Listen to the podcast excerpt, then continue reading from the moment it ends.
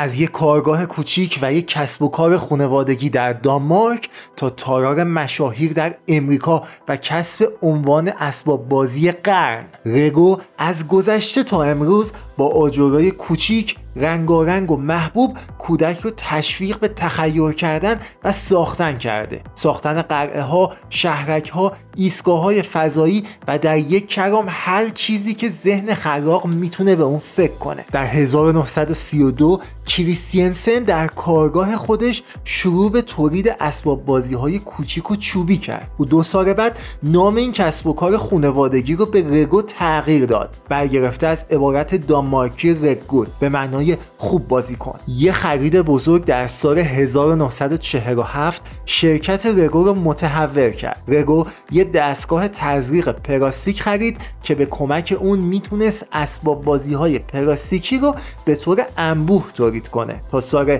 1949 رگو از این دستگاه برای تولید حدود 200 نوع اسباب بازی جدید استفاده کرد. این تغییر و تحول باعث رشد تصاعدی شرکت شد. تعداد محدود کارمندها به بیش از 50 کارمند افزایش پیدا کرد. در سال 1949 رگو اولین آجر پلاستیکی خودش رو تولید کرد. نسخه اولیه و پیش درآمدی بر آجر معروف رگو. در 1958 گودفرد کرک پسر کریستینسن که بعد از فوت پدر جانشین اون به عنوان رئیس شرکت شده بود رگو رو ثبت اختراع کرد. در اوایل 1960 رگو با فروش در کشورهای سوئد، سوئیس، بریتانیا، فرانسه، بلژیک، آرمان و لبنان عملا تبدیل به یه شرکت بین شده بود. البته در دهه بعد اسباب بازی های رگو در کشورهای بیشتری به فروش می رسید آجرهای رگو به زودی در اروپا مورد توجه عموم قرار گرفت. در سال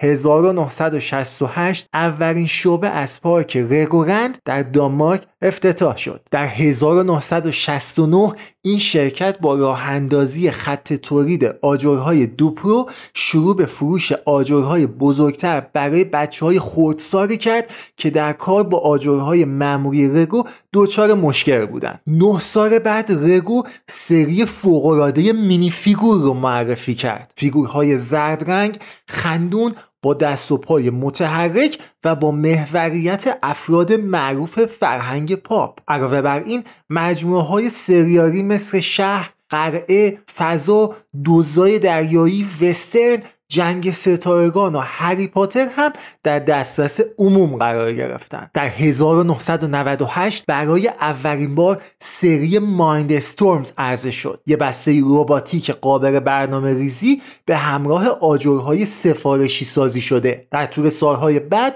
این سری با اعمال تغییرات بسیار پیچیده تر و جذابتر شدن. آجر معروف رگو از زمان ثبت اختراع تا امروز به همون شکل باقی مونده. این طراحی ساده و مناسب برای بچه ها باعث طور عمر این اسباب بازی شده. رگو بخش مهمی از فرهنگ و خاطرات دوران کودکی را در بسیاری از نقاط جهان اشبا کرده. از آجرهای رگو تقریبا برای ساخت و ایجاد همه چیز استفاده شده. از کپی های عظیم بناهای تاریخی گرفته تا هنر مدرن. رگو که نسلها در خانواده کریستینسن به عنوان یک کسب و کار خانوادگی باقی مونده در سال 2000 اسباب بازی قرن نام گرفت. رگو همچنان در صدر فهرست محبوب ترین اسباب بازی های جهان قرار داره. در عواسط قرن 21 75 میلیارد قطعه از آجرهای رگو در بیش از 140 کشور جهان